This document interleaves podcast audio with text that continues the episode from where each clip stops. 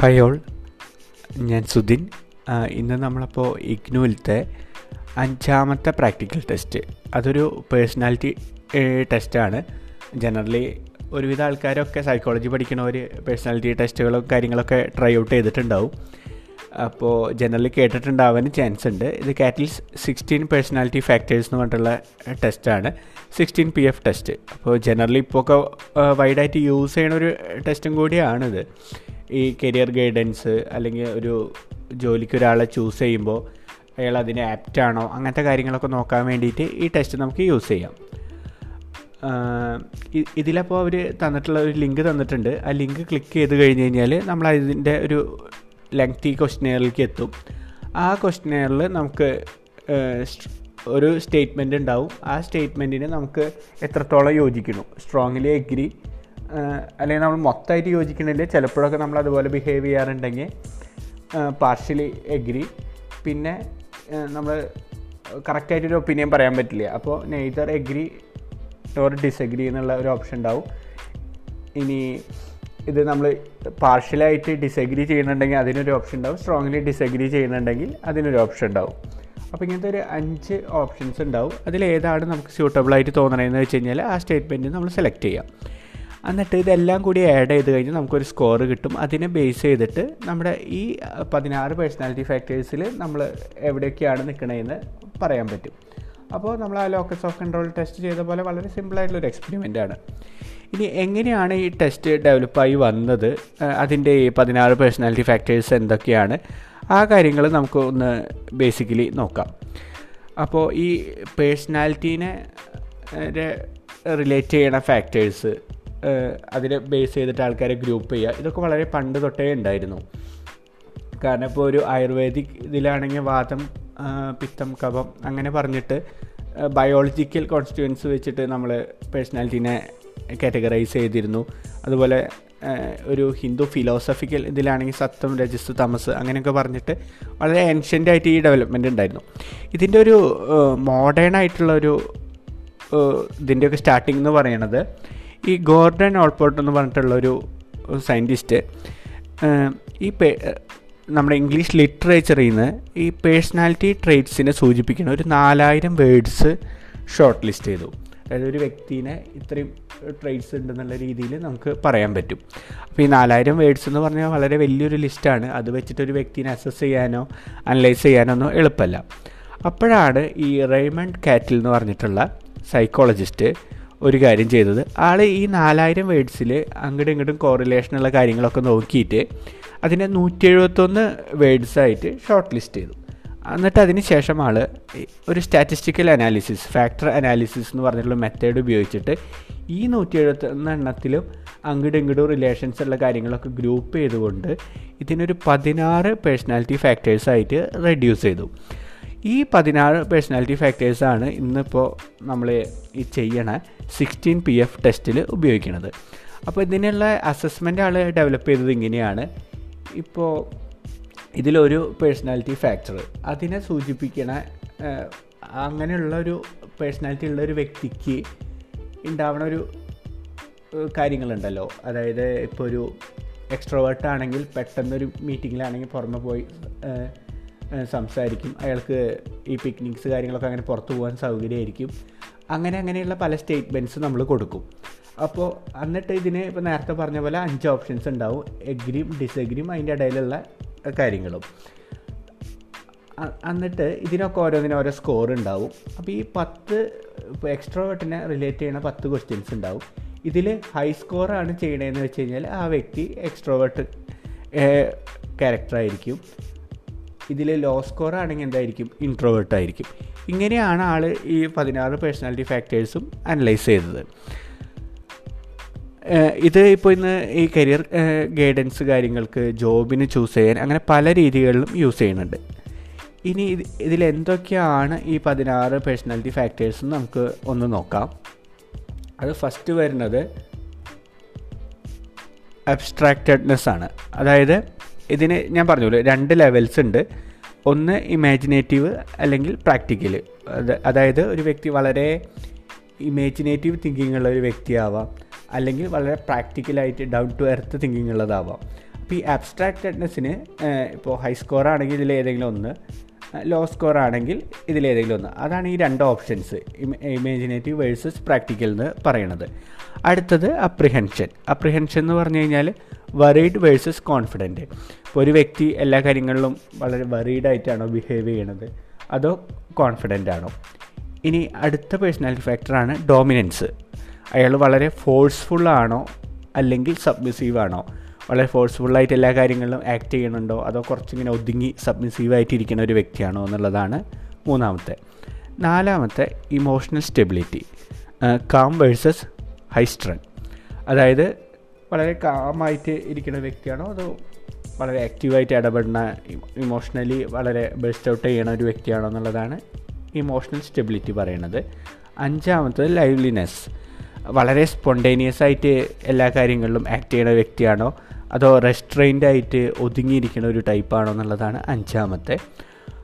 ആറ് openness to change flexible versus attached to the familiar അതായത് എന്ത് കാര്യങ്ങളും പെട്ടെന്ന് അഡാപ്റ്റീവായി ഫ്ലെക്സിബിളായിട്ട് ചേഞ്ചസ് ഒക്കെ ഹാൻഡിൽ ചെയ്യുന്ന ഒരു വ്യക്തിയും നമുക്കൊരു കംഫർട്ട് സോൺ ഉണ്ടല്ലോ. അതിൽ നിന്ന് അധികം ഡീവിയേറ്റ് ചെയ്യേണ്ടെന്ന് ആഗ്രഹിക്കുന്ന ഒരു വ്യക്തിയും. അതാണ് ഈ ഓപ്പൺനെസ് ടു ചേഞ്ചിന്റെ രണ്ട് ലെവൽസ് പറയുന്നത്. ഇനി ഏഴാമത്തെ ആണ് പെർഫെക്ഷനിസം കൺട്രോൾഡ് വേഴ്സസ് അൺഡിസിപ്ലിൻഡ് അതായത് വളരെ കൺട്രോൾഡ് ആയിട്ട് ഒരു റുട്ടീൻ വൈസ് കറക്റ്റ് കാര്യങ്ങൾ ചെയ്ത് പെർഫെക്റ്റ് ആയിട്ട് കംപ്ലീറ്റ് ചെയ്യണം എന്നുള്ള വ്യക്തികളുണ്ടാവും. അൺഡിസിപ്ലിൻഡ് ആയിട്ട് ചെയ്യണ വ്യക്തികളുണ്ട്. എന്തെങ്കിലുമൊക്കെ ചെയ്ത് വെക്കാം എന്നുള്ളൊരു ആറ്റിറ്റ്യൂഡ് ഉള്ളവർ അതാണ് പെർഫെക്ഷനിസം പറയണത്. എട്ടാമത്തെ ഫാക്ടറാണ് പ്രൈവറ്റ്നെസ് ഡിസ്ക്രീറ്റ് വേഴ്സസ് ഓപ്പൺ വളരെ ഓപ്പണായിട്ട് എല്ലാവരോടും ഇപ്പോൾ നമ്മൾ എക്സ്ട്രോവേർട്ടൊക്കെ പോലെ എല്ലാവരും ഓപ്പണായിട്ട് ഹാൻഡ് ചെയ്യുന്ന ആൾക്കാരും എന്റെ കാര്യങ്ങൾ പ്രൈവറ്റായിട്ട് വെക്കണം എന്ന് വിചാരിക്കുന്ന വ്യക്തികളും. അതാണ് പ്രൈവറ്റ്നെസ് അടുത്തതാണ് റീസണിങ് റീസണിങ് എന്താണെന്ന് വെച്ചാൽ വളരെ കോൺക്രീറ്റ് ആയിട്ടുള്ള റീസണിങ് ഉണ്ടാവും. വളരെ അബ്സ്ട്രാക്റ്റ് ആയിട്ട് കാര്യങ്ങളെ കുറിച്ചിട്ട് സംസാരിക്കണമുണ്ടാവും അതായത് എന്താ പറയുക വളരെ ലോജിക്കൽ അനലറ്റിക്കലായിട്ട് നോക്കണ പ്രിസൈസ് ആയിട്ട് നോക്കണ റീസണിങ് അല്ലെങ്കിൽ ഒരു വേഗായിട്ടുള്ള ആൻസേഴ്സ് കൊണ്ട് തൃപ്തിയാവണം അല്ലെങ്കിൽ എന്താ വെച്ചാൽ കറക്റ്റായിട്ട് നമുക്ക് പോയിന്റ് ഔട്ട് ചെയ്ത് പറയാൻ പറ്റാവുന്ന ആൻസേഴ്സ് കൊണ്ടും തൃപ്തിയാവുന്ന ആൾക്കാരുണ്ടാവും. പിന്നെ റൂൾ അടുത്തതാണ് പത്താമത്തെ പോയിന്റ് റൂൾ കോൺഷ്യസ്നെസ് അതായത് നമ്മൾ നമ്മുടെ ലോസ് കാര്യങ്ങളൊക്കെ അതിനെ അംഗീകരിക്കാൻ തയ്യാറാണോ? ഒരു പ്രത്യേക റൂൾസ് സിസ്റ്റത്തിൽ കൂടെ പോവാൻ താല്പര്യമുള്ള ആൾക്കാരുണ്ടാവും. അത് ആ ഒരു റിബൽസ് ആയിട്ട് ആൾക്കാർ നമുക്ക് റൂൾ കാര്യങ്ങളൊന്നും പറ്റില്ല എന്നുള്ള തരത്തിലുള്ള ആൾക്കാരുണ്ടാവും. അതാണ് റൂൾ കോൺഷ്യസ്നെസ് പറയണത്. പതിനൊന്നാമത്തെ സെൽഫ് റിലയൻസ് അതെന്താണെന്ന് വെച്ച് കഴിഞ്ഞാൽ നമ്മൾ സ്വയം ഡിപ്പെൻഡന്റ് ആയിട്ട് നിൽക്കുന്ന ആൾക്കാരുണ്ട് സഫിഷ്യന്റ് ആയിട്ട് സെൽഫ് സഫിഷ്യന്റ് ആയിട്ട് നിൽക്കുന്ന ആൾക്കാരുണ്ടാവും. എന്നാൽ ഒരു വ്യക്തിനെ ഡിപ്പെൻഡ് ചെയ്തുകൊണ്ട് എപ്പോഴും നിൽക്കുന്ന ആൾക്കാരുണ്ടാവും. അപ്പോൾ നിങ്ങൾ അതിലേതിലോടാണ് ചായ്വ് കൂടുതൽ നമുക്ക് എപ്പോഴും സെൽഫ് സഫിഷ്യന്റ് ആയിട്ട് നിൽക്കാനാണോ അതോ ഒരു വ്യക്തിനെ ഡിപ്പെൻഡ് ചെയ്ത് നിൽക്കാനാണോ താല്പര്യം എന്നുള്ള രീതിയിൽ പന്ത്രണ്ടാമത്തെ സെൻസിറ്റിവിറ്റി അതായത് ചിലർ വളരെ ടെൻഡർ ഹാർട്ടഡ് ആയിട്ടുള്ള ലോല ഹൃദയം എന്നൊക്കെ നമ്മൾ പറയുമല്ലോ. അതുപോലെ ടെൻഡർ ഹാർട്ടഡ് ആയിട്ടുള്ള ആൾക്കാരുണ്ടാവും വളരെ ടഫ് മൈൻഡഡ് ആയിട്ടുള്ള ആൾക്കാരുണ്ടാവും. ഇതാണ് അതിന്റെ രണ്ട് എക്സ്ട്രീം പതിമൂന്നാമത്തെ സോഷ്യൽ ബോൾഡ്നെസ് അതായത് നമ്മൾ വളരെ ഷൈ ആയി സോഷ്യൽ സിറ്റുവേഷൻസിലൊക്കെ പാർട്ടീസ് കാര്യങ്ങളൊക്കെ കുറച്ച് ഷൈ ആയിട്ട് ഒതുങ്ങിയിരിക്കുകയാണോ? അതോ നേരിട്ട് പോയി ബോൾഡായിട്ട് സംസാരിക്കാനുള്ള ഒരു ക്യാരക്ടറിസ്റ്റിക്സ് ഉണ്ടോ എന്നുള്ളതാണ് സോഷ്യൽ ബോൾഡ്നെസ് പതിനാലാമത്തെ ടെൻഷൻ അതായത് വളരെ റിലാക്സ്ഡ് ആയിട്ടാണോ ഇരിക്കുക? അല്ലെങ്കിൽ ഇമ്പേഷ്യന്റ് ആയിട്ട് എപ്പോഴും ഒരു റെസ്റ്റ്ലെസ്നെസ് ഒക്കെ വന്നിട്ട് ഇരിക്കുന്ന കക്ഷികളാണോ എന്നുള്ളതാണ് ടെൻഷൻ എന്നുള്ള ഫാക്ടർ പതിനഞ്ചാമത്തെ വിജിലൻസ് അതായത് എപ്പോഴും നമ്മൾ ഇങ്ങനെ സംശയരോഗി എന്നൊക്കെ പറയില്ല? എന്തിനും സസ്പീഷ്യസ് ആയിട്ട് നോക്കുന്ന ഒരു ക്യാരക്ടറാണോ അതോ ജനറലി എല്ലാവരും ട്രസ്റ്റ് ചെയ്തുകൊണ്ട് മുന്നോട്ട് പോകുന്ന വ്യക്തികളാണോ എന്നുള്ളതാണ് വിജിലൻസ് പതിനാറാമത്തെ വാംത്ത് അതായത് വളരെ റിസർവ്ഡ് ആയിട്ട് ഇരിക്കുന്ന വ്യക്തികളാണോ? അതോ ഔട്ട് ഗോയിങ് വളരെ കൂളായിട്ട് ഔട്ട് ഗോയിങ് ആയിട്ടുള്ള നാച്ചുറലുള്ള വ്യക്തികളാണോ എന്നുള്ളതാണ് വാമത്ത് അപ്പോൾ ഈ പറഞ്ഞ പതിനാറ് ഫാക്ടേഴ്സ് അതിന് രണ്ട് എക്സ്ട്രീംസ് ഉണ്ടാവും. ഇപ്പോൾ ഞാൻ നേരത്തെ പറഞ്ഞതിൽ ഇപ്പോൾ അബ്സ്ട്രാക്ട്നെസ് എടുക്കുകയാണെന്ന് വെച്ച് കഴിഞ്ഞാൽ ഇമാജിനേറ്റീവ് ആയിട്ടുള്ള വ്യക്തികളുണ്ട് പ്രാക്ടിക്കൽ അത് രണ്ട് എക്സ്ട്രീംസ് ആണ്. അപ്പോൾ ഈ അബ്സ്ട്രാക്ട് അബ്സ്ട്രാക്ട്നെസ് എന്നുള്ള ഒരു ഫാക്ടറിൽ നമുക്ക് കിട്ടുന്ന സ്കോർ നോക്കും. ആ സ്കോറിനെ ഡിപ്പെൻഡ് ചെയ്തിട്ടാണ് നമ്മൾ ഇമാജിനേറ്റീവ് ആണ്. ഹൈ ആണെങ്കിൽ ഇമാജിനേറ്റീവ് ആവും. ലോ ആണെങ്കിൽ പ്രാക്ടിക്കൽ ആവും. ഈ രീതിയിൽ നമുക്ക് എടുക്കാൻ പറ്റും. അപ്പോൾ ആ ടെസ്റ്റിനെ ബേസ് ചെയ്തിട്ട് നമുക്ക് ഈ പതിനാറ് ഫാക്ടറിലും നമ്മൾ ഏത് ലെവലിലാണ് നിൽക്കണതെന്ന് നമുക്ക് ജനറലി പറയാം. പിന്നെ ഇത് പല ലെവൽസിലായിട്ട് ആൾ ഈ ടെസ്റ്റ് ഡെവലപ്പ് ചെയ്ത് കൊണ്ടുവന്നിട്ടുണ്ടായിരുന്നു. ഇപ്പോൾ ലേറ്റസ്റ്റ് ആയിട്ട് വന്നിട്ടുള്ളതിൽ ആൾ ഈ പതിനാറ് പി എഫ് ഫാക്ടേഴ്സിനെ ഒന്നും കൂടിയും ഗ്രൂപ്പ് ചെയ്തുകൊണ്ട് ഒരു അഞ്ച് ഗ്ലോബൽ ഫാക്ടേഴ്സായിട്ട് പറയുന്നുണ്ട്. അതായത് ഇപ്പോൾ ഒരു ഗ്ലോബൽ ഫാക്ടേഴ്സ് എന്ന് പറഞ്ഞു കഴിഞ്ഞാൽ അത് അഞ്ചെണ്ണാണ്. ഒന്ന് extraversion independence tough mind mindedness self control anxiety അതായത് ഈ ഓരോ ഗ്ലോബൽ ഫാക്ടേഴ്സും അഞ്ചെണ്ണമായിട്ട് ഷോർട്ട് ലിസ്റ്റ് ചെയ്യുമ്പോൾ ഈ പതിനാറെണ്ണത്തിന്റെ പല കോമ്പിനേഷൻ വന്നു കഴിഞ്ഞ് കഴിഞ്ഞാൽ ഈ ക്യാരക്ടറാണ് അതായത് ഇപ്പോൾ എക്സ്ട്രാ വേർഷനാണെന്ന് വിചാരിക്കുക. എക്സ്ട്രാ വേർഷനിൽ വാംത്ത് ഉണ്ട്. നേരത്തെ പറഞ്ഞ പോലത്തെ warmth liveliness social boldness privateness self reliance അപ്പോൾ ഈ കോൺട്രിബ്യൂട്ടിംഗ് പ്രൈമറി ഫാക്ടേഴ്സ് കൂടി ചേർന്നിട്ടാണ് എക്സ്ട്രാ വേർഷൻ എന്ന് വരുന്നത്. അപ്പോൾ ഇതിന്റെ പോയിന്റ്സ് നമ്മളെല്ലാം എടുത്തതിന് ശേഷം അതിന്റെ ഇത് നോക്കും. അതായത് ഇപ്പോൾ എക്സ്ട്രാ വേർഷൻ ആണെങ്കിൽ രണ്ട് പോസിബിലിറ്റി ആണുള്ളത്. ഒന്നെങ്കിൽ ആൾ എക്സ്ട്രാവേർട്ടഡ് ആയിരിക്കും അല്ലെങ്കിൽ ഇൻട്രോവേർട്ടഡ് ആയിരിക്കും. അപ്പോൾ ഈ ടോട്ടൽ പോയിന്റ്സിൽ എന്റെ സ്കോറ് ഹൈ ആണോ ലോ ആണോ നോക്കിയിട്ട് നമുക്ക് ആ വ്യക്തി ഇൻട്രോവേർട്ടഡ് ആണോ എക്സ്ട്രാവേർട്ടഡ് ആണോ എന്ന് നോക്കാം. അതുപോലെ ഇൻഡിപെൻഡൻസ് എന്നുള്ള ഫാക്ടർ എടുക്കുകയാണെങ്കിൽ അതിനും രണ്ട് ലെവലുണ്ട് അക്കോമഡേറ്റിംഗ് ആവാം ഇൻഡിപെൻഡന്റ് ആവാം. ടഫ് മൈൻഡൻസ് എടുക്കുകയാണെങ്കിൽ അത് ആ വ്യക്തി ജനറലി ടെൻഡർ ഹാർട്ടഡ് ആവാം അല്ലെങ്കിൽ റിസെപ്റ്റീവ് ആവാം അല്ലെങ്കിൽ ടഫ് മൈൻഡഡ് ആവാം. സെൽഫ് കൺട്രോൾഡ് ഇതുപോലെ സെൽഫ് കൺട്രോൾഡ് ആവാം അല്ലെങ്കിൽ അൺറിസ്ട്രെയിൻഡ് ആയിട്ട് ഒരു ഫ്രീ ഫ്ലോ എന്നുള്ള ക്യാരക്ടറുള്ള ആൾക്കാരാവാം. ആങ്സൈറ്റിയിൽ ഇതുപോലെ ഹൈ ആങ്സൈറ്റി ഉള്ളവരാവാം ലോ ആങ്സൈറ്റി ഉള്ളവരാവാം. അപ്പോൾ ഈ പ്രൈമറി ഫാക്ടേഴ്സിനെ നമ്മൾ കുറച്ചും കൂടി ഗ്രൂപ്പ് ചെയ്തിട്ട് ഇങ്ങനെ അഞ്ച് ഗ്ലോബൽ ഫാക്ടേഴ്സായിട്ട് കൊണ്ടുവന്നിട്ട് കുറച്ചും കൂടി നമ്മുടെ ക്യാരക്ടറിനെ നമുക്ക് എന്താ പറയുക എക്സ്പ്ലെയിൻ ചെയ്ത് തരാൻ പറ്റും. അത് ഫർദർ ഡെവലപ്മെന്റ് ആണ്. അപ്പോൾ ഇതുപോലെ പല പേഴ്സണാലിറ്റി ടെസ്റ്റുകളും ഉണ്ട്. അതായത് ഇപ്പോൾ ബിഗ് ഫൈവ് പേഴ്സണാലിറ്റി ടെസ്റ്റ് എന്ന് പറഞ്ഞിട്ടുണ്ട്. അതിന്റെ ഒരു സെയിം മെത്തേഡാണ് കൊണ്ടുവന്നിട്ടുള്ളതാണ് ഈ ഗ്ലോബൽ ഫാക്ടേഴ്സ് എന്ന് പറയുന്ന ഈ അഞ്ച് ക്യാരക്ടറിസ്റ്റിക്സ് അപ്പോൾ അതനുസരിച്ച് ഇതിന്റെയൊക്കെ ഒരു പർപ്പസ് എന്ന് വെച്ച് കഴിഞ്ഞാൽ നമ്മളൊരു പർട്ടിക്കുലർ സിറ്റുവേഷനിൽ എങ്ങനെ ബിഹേവ് ചെയ്യുന്നു പ്രഡിക്റ്റ് ചെയ്യുക എന്നുള്ളതാണ്.